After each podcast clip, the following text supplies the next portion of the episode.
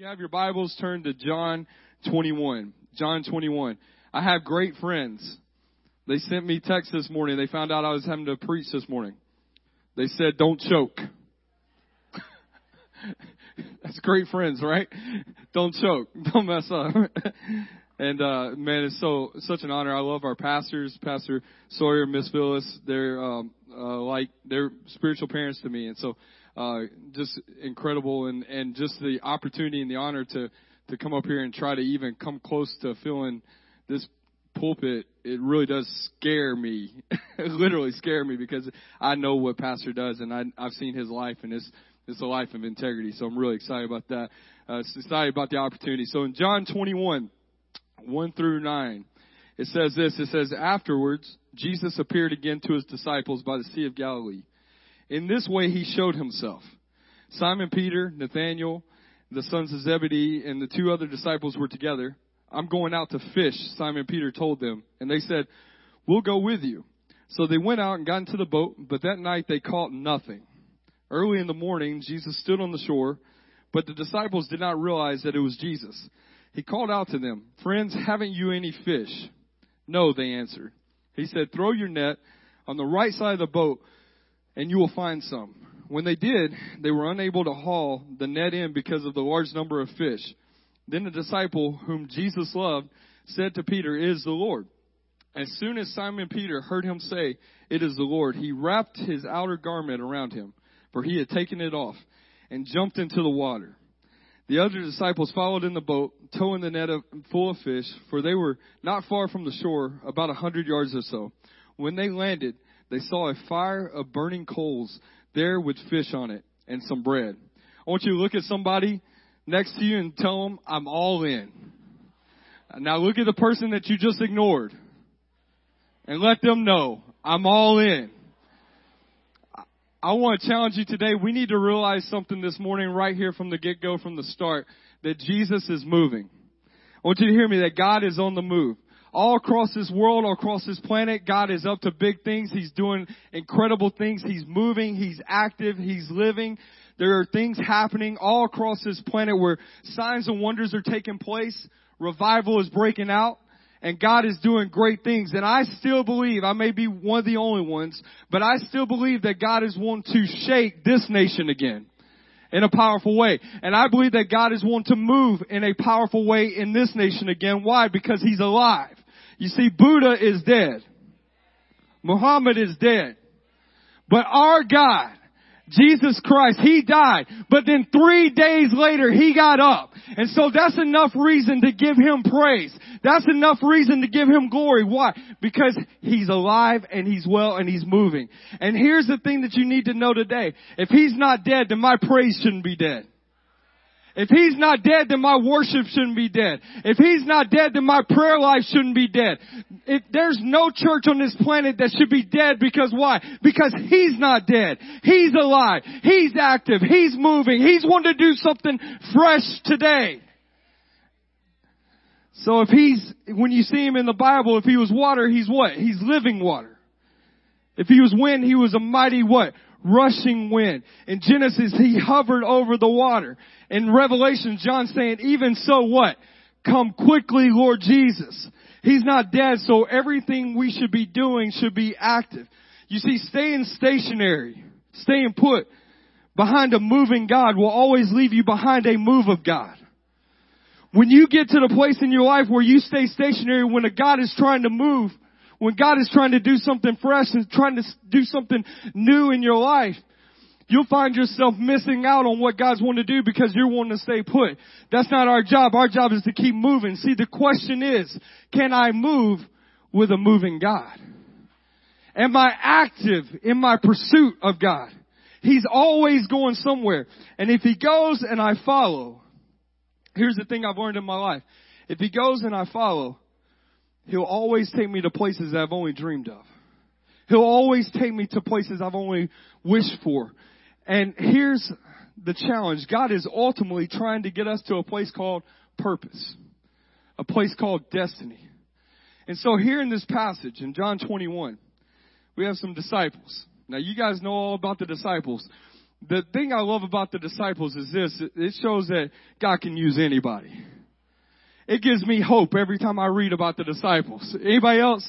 I'm the only one. Okay. It gives me hope every time I read about them because those jokers were so messed up. They were messed up.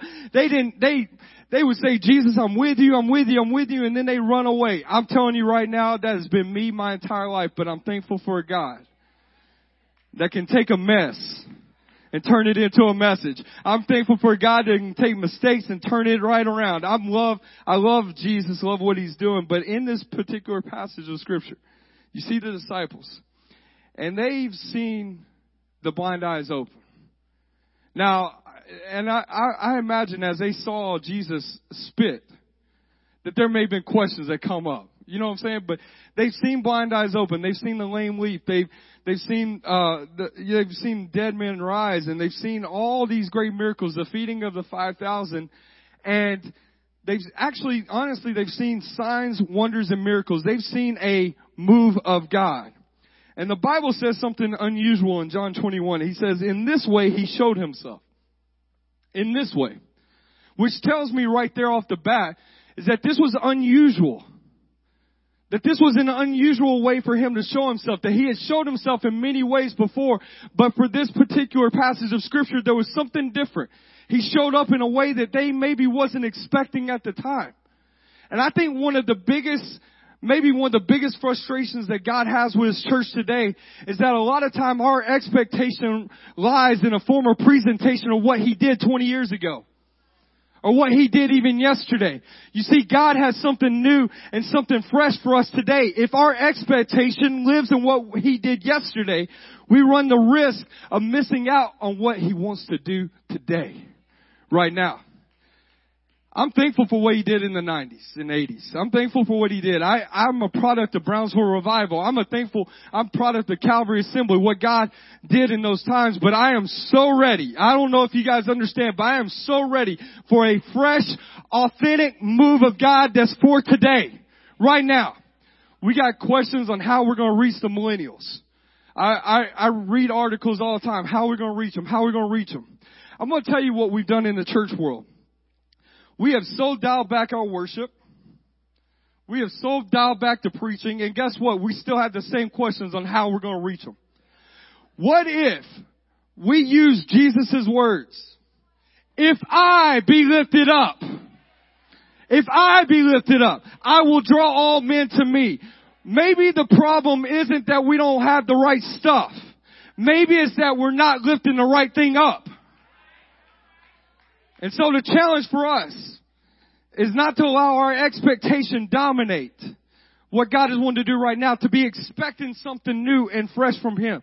And so everything He does builds on, upon what He just did.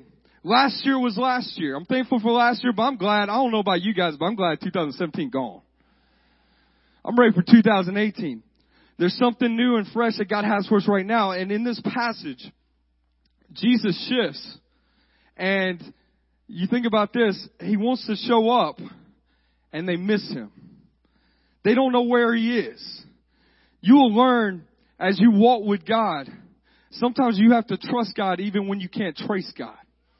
There's going to be seasons of your life where maybe you don't feel God. The emotions aren't there. The high's not there the, you know, when you, when you come into the service, you don't get all the goosebumps and you don't get all the stuff. And, and maybe you're, you're, you feel like God is far away, but it's in those seasons. If you'll learn to trust God even when you can't see Him, you'll find God when you need Him. And so the challenge for us and the challenge for disciples, see these 12 men, they are, these men, they, they shifted and they missed Him. And one man says this. He says, I'm going fishing. Peter. You guys know Peter. He's the leader of the group. I'm going fishing. Now, I'm not much of a fisherman. One of the last times I got, I went fishing, my wife hooked me in the arm. Uh, I don't know how it happened. She was about 20 yards away from me. And somehow I, I'm over there just minding my business. Boom! Oh, ow, ow, ow, ow, I have no idea how I got hooked in the arm. She caught me. She caught me. But in this, in this moment, Peter decides to go fishing. He decided to go back to where he came from. I want you to hear this. You see, when Jesus found Peter, where was he at? Where was he doing? What was he doing at that moment? He was fishing. You see, one of the biggest dangers I think that the enemy throws at us, or one of the biggest things that he throws at us in a, in a moment of weakness where maybe we can't trace God, or we can't see God, is that when you can't find God, you always try to go back to where you came from. But see, I got great news for you today. We've already come too far to go back to where we came from. There's people in this room, you've overcome some addictions in this room. Come on, give him praise if you've overcame some addictions. There's some people in this room that have overcome depression. There's some people that have overcome wounds, bitterness, all kinds of things. You wouldn't have made it without Jesus. And I'm gonna give him praise. Why? Because I overcame some stuff through his, through him. It's powerful, powerful. You see, today, we're going to serve notice to the enemy. I, I may not know where he is. I may not know where he is, but I'm not going back. I may not know where he is, but I'm not going back. I'm not where I want to be, but I'm not where I used to be, so I'm not going back. And see, Peter decides, he says, I'm going fishing. You know what that is? He's saying, I'm going back to comfort. There's no such thing as being called and comfortable. It's, it's, it's illog- it, it does not happen. It never happens. If it was all about comfort, I want you to hear me. If it was all about comfort, there would be no need for the comforter. In fact, I want you guys to hear me today. It is your discomfort that is cue for the Holy Spirit to come in and, and actually to begin working on be, on your behalf in those moments. It is your discomfort that is the cue for the Holy Spirit to come rushing in. And so the challenge for us is, is this, is that maybe we need to get uncomfortable again. Maybe we missed out on some of the greatest miracles that God has for us because of our comfort. Because we can do things in our own power. We can do things in our own way. And maybe, maybe this, if we'll step out and get uncomfortable again, the Holy Spirit will show up in a powerful, powerful way. Watch Him rush into your situation. You see, they decided to go back. And immediately, if you notice, they got into a boat, a ship. Now, previous chapters, it says that they had forsaken their ships and forsaken their boats to follow Jesus. Remember that? They had forsaken all to follow him. But immediately, immediately they got back into their ships. See, when you make a decision to go back, the enemy will always provide the transportation necessary to take you further than where you want to go. And you guys all know about the different boats and the ships that the enemy throws at you, the different relationships that he'll, as soon as you make that decision to come back, isn't it funny how that person will come right back into your life? There, I've heard this statement, rebels attract rebels, but it's amazing. It's amazing as soon as you make a decision to go back or as soon as you make a decision to maybe step away from your calling, your destiny, the enemy is very proactive in this. He will send the right relationships, the right friendships to throw you off course. It's amazing how a Facebook message will get sent to you as soon as you decide to go back. You say, I'm going to live for God. I'm going to pursue God. There's nobody else. But here's the thing. As soon as I decide to go back, there's a relationship that spurred on something or maybe it wasn't a good situation for me and it comes right around during that moment to try to take me down. You see, you make a decision that God has my heart and I'm going to wait for some of the single ones in this room, I'm going to wait for the right one. And as soon as you make a decision to, to, to step back away from that calling, it's amazing how the enemy will throw somebody right there in your path. It's amazing how he'll throw somebody right there in your way. But here's the thing. The enemy has an endless supply of what you need to go back. He has an endless supply. Sometimes the best strategy of the enemy is locked up in your association. It's not necessarily in what you do, it's in who you associate with. Newsflash, sometimes it's all about what you listen to. I want to give you another newsflash. Sometimes it's about what you watch. You see, words create atmospheres. Atmospheres produce environments. You can create an environment that you don't want to be in because the word got in your ear. You can miss out. And so the challenge, I remember when me and uh, Miss Kimmy got married, is that we're extremely passionate people. Very passionate. My kids are passionate. Our house is loud. Everybody last night was just everybody scream, screaming in a good way. We're all happy, but it's just very loud, very passionate people. You put two passionate people together, there's going to be a little bit of a, you know, there's going to be, you know, just, you know, there's a little bit of work that takes place. We hadn't gotten, we hadn't been married very long, and uh, you know, we had decided early on. I, I wasn't in ministry yet. I was working towards it and uh, just praying and, and working with my dad. My dad's here today, but we were working with my dad, just praying that God would open up the right doors and and all those different things. And I remember this particular time we were we were having I, I would say a little bit of chaos, a little bit of chaos. is the best best way I describe it. A little bit of uh, yeah, yeah, and it would never it would be about the dumbest things like, you know, your toothbrush was I I, I took it and moved it or something, you know, and it was like, oh, what happened, you know? And I remember Kimmy coming up to me and we are like, all right, we gotta, all right, we gotta just stop. We gotta just stop. And I'm like, yeah, yeah, we do. And then Praise started fighting about that, about having to stop. You know what I'm saying? But then we got to this place where we decided that we were going to change the environment, change the atmosphere. And see, we're two God fearing people. We love the Lord with all of our heart. I mean, love the Lord. Two God fearing people that decided in that moment, especially early on, we needed this drastically. We decided to put 24 hour worship music going on in our house. Put the sucker on repeat. And it's amazing how you can't fight when you hear Jesus being lifted up. Lord, I lift, hey, it's back in those days. Lord, I lift your name on high. You know, it's that, that day? And, and when you hear that, there was times I'm a, hey, this is truth and I'm sorry, pastor. There was times where I press pause and I would say something and then I go back and push play. boom, boom. All the time. But you know what happened from that moment? The whole atmosphere in our house, what we were hearing, what we were doing, it began to change. It began to shift. And see, the disciples, here's, here's what happened. Before they known it, before they knew, before they knew it, they had gone back and further than they ever wanted to go. And when you think about it, and when you see this scripture, what was, what was morning had become night. What was light had become darkness.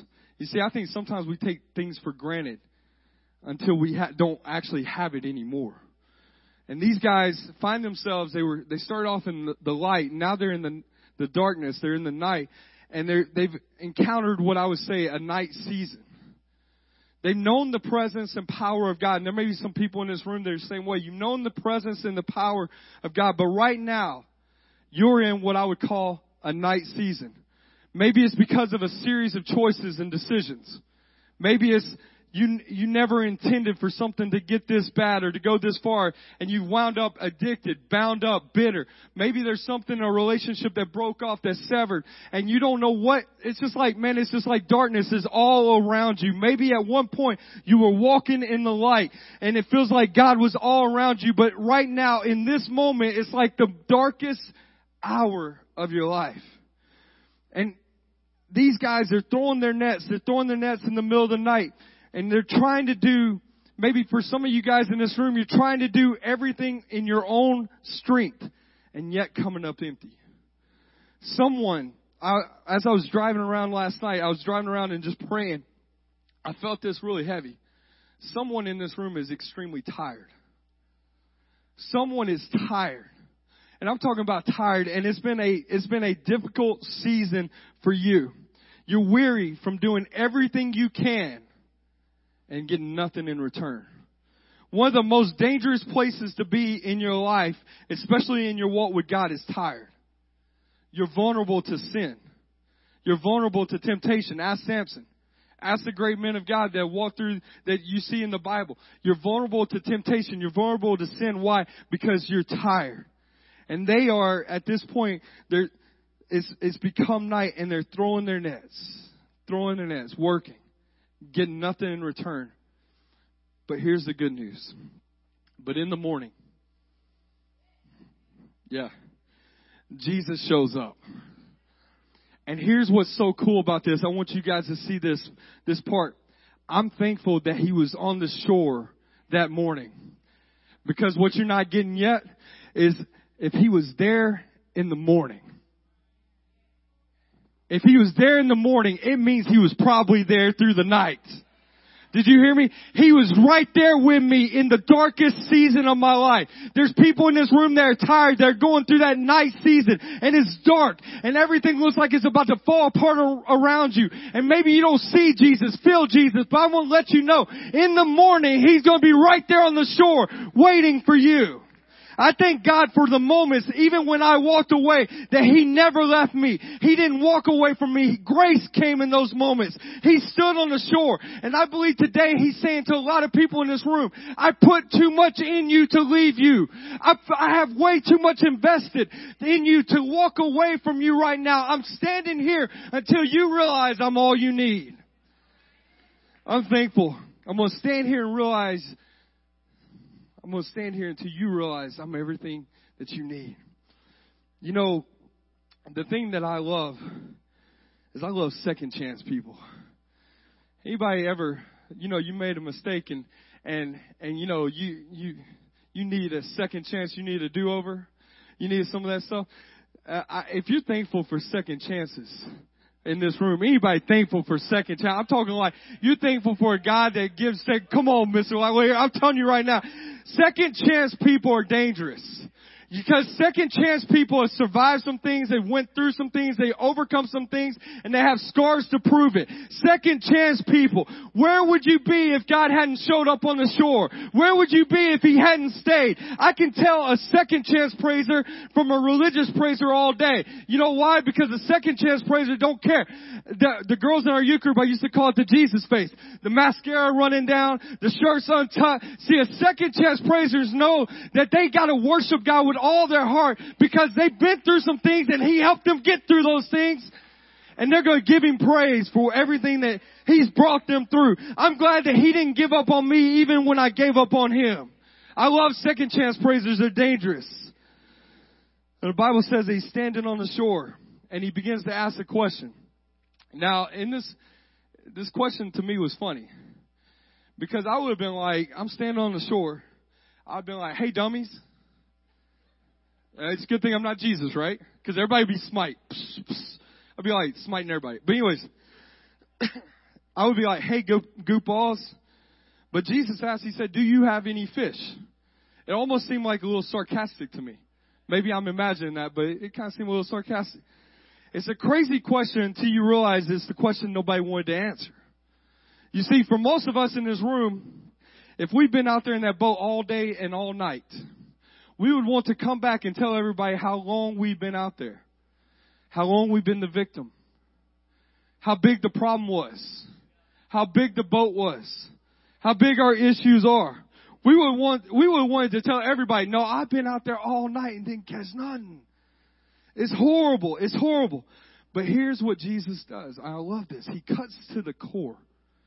I want to know for all the time you've been out there, is there anything to show for it? Is there any fruit coming out of that moment? You see, I don't care how long you've been dating them. Is there any fruit coming out of that relationship? I don't care how long you've been working there. Is there any fruit coming out of it? I don't care what you've been doing, how you've been working it, how you've been striving to get to it. Is there any fruit coming from that in that moment? And see, he asks that question. And I remember when I first started in youth ministry, they had we had these conferences that we were supposed to go to, and I went to a couple.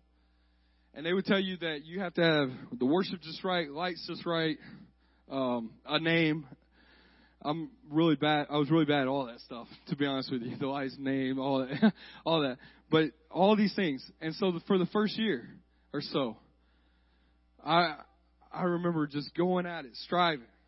I'm gonna have the great name, and then we came up with a name it really wasn't that good. And then the lights, I'm gonna put, I'm gonna do what I can. And we didn't have, and and I was looking after a conference, you almost felt defeated because you're like, well, I don't have anything that they had. I mean, I'm work, I'm working side jobs and doing all these different things to try to just to even make this thing float. And I remember one night in prayer, God just kind of, I mean, gently smacked me and said, "Okay, you you ready to stop?" Is there, is it, are you seeing a lot of fruit, Josh? Uh, no, sir. No, sir. Nobody's really fired up. Nobody's really doing right. It's horrible. that's, that's, I, that was my honest stuff. It's just horrible. okay, if you'll just let me do it and stop trying. He said, you minister, you, you go and find me on the mountain and then come back and tell them what I got to say. And then from that point on, I'll be honest with you, God began to blow up any anything we would we would go to, where we would go, God would just boom, things would just start happening. And it wasn't until I was truly honest, truly honest with myself and asking myself, hey, is there any fruit coming from this thing? Is there any fruit? And see, the disciples, after Jesus asked them this question, do you have any fish? It cuts to the core. And what's crazy about this moment is they're honest in this moment. Patty Valenzuela always says that confession is actually the first step to deliverance. And they answer and they say, We've caught nothing. Nothing. One confession begins the miracle process. Jesus comes to him and he says, I want you to throw your nets on the right side. Now think about that. Now I started, I almost lost it on that part. Because think about who's in the boat, Peter. All right, I've been working all day and all night. I was just putting myself in that. I was just putting myself in that boat right then. Uh, I've been working all day and all night, and this guy comes to me after I'm after I'm tired. I'm done. After I'm weary, I went through a night. and tells me throw it on the other side. Are you kidding me? All right, are you kidding me? This is the guy that told Jesus, "I will never leave you. Everybody else will go, but I will be there." This is the guy that went ninja on dude's ear what? You know, he just like, he did his thing. And this guy, I can imagine that he's thinking, if this doesn't work, I am going to drop kick somebody in the face. I am going to do so. If this doesn't work, but here's Peter. This is what's cool, so cool about it. I've tried everything, but I'm going to try again based on His Word on His Word. He throws the net and he can't haul in the net because of such a large number of fish. You see, one word from God can change your night and today.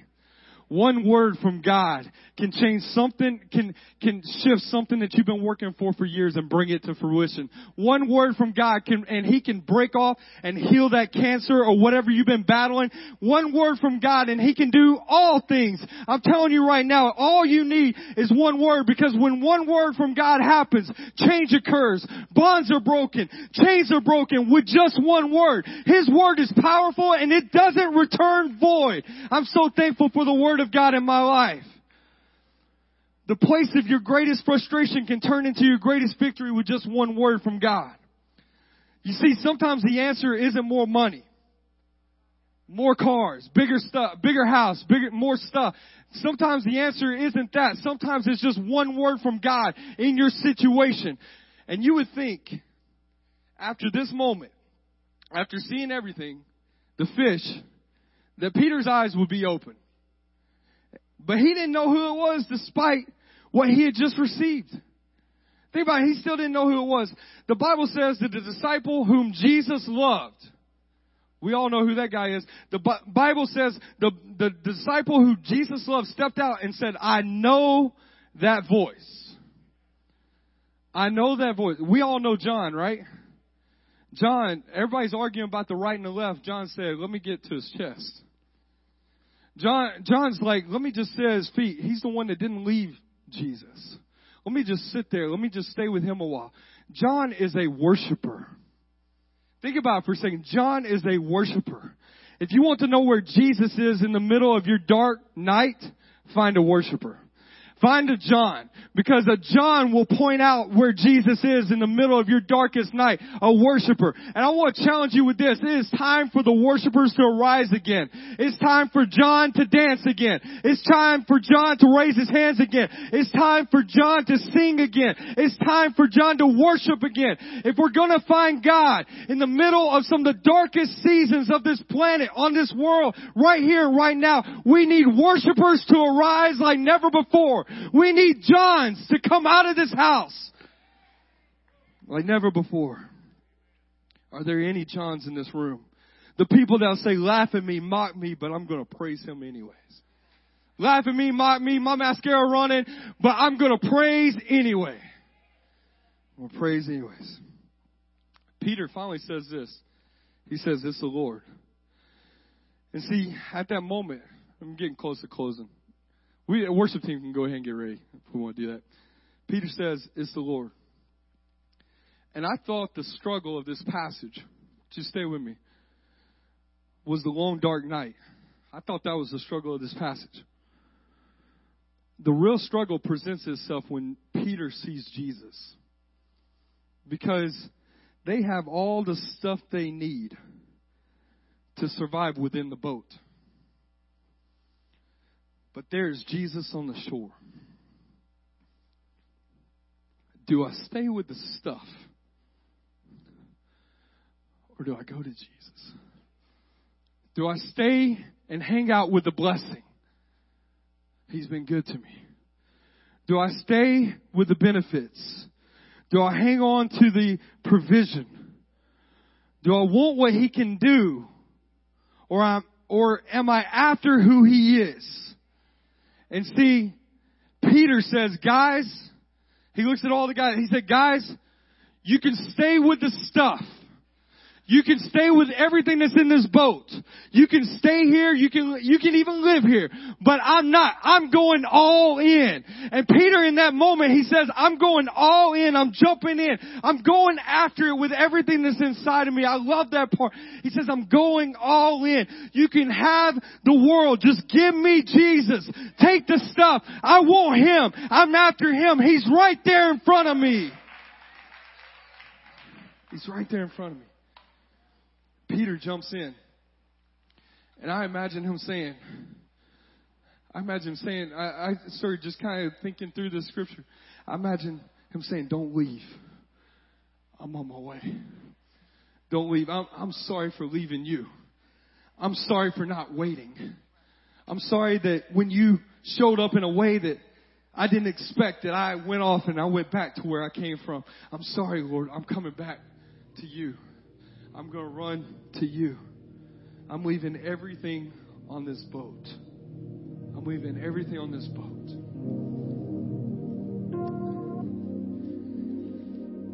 And here's the crazy, craziest part of this whole thing. Peter meets Jesus. He threw, pulled a garment on. You know, the fact that it was a hundred yards away even tells me more about his passion. He could have waited. He could have waited like everybody else and just rode his way in. But you know what? There was something in him that was different.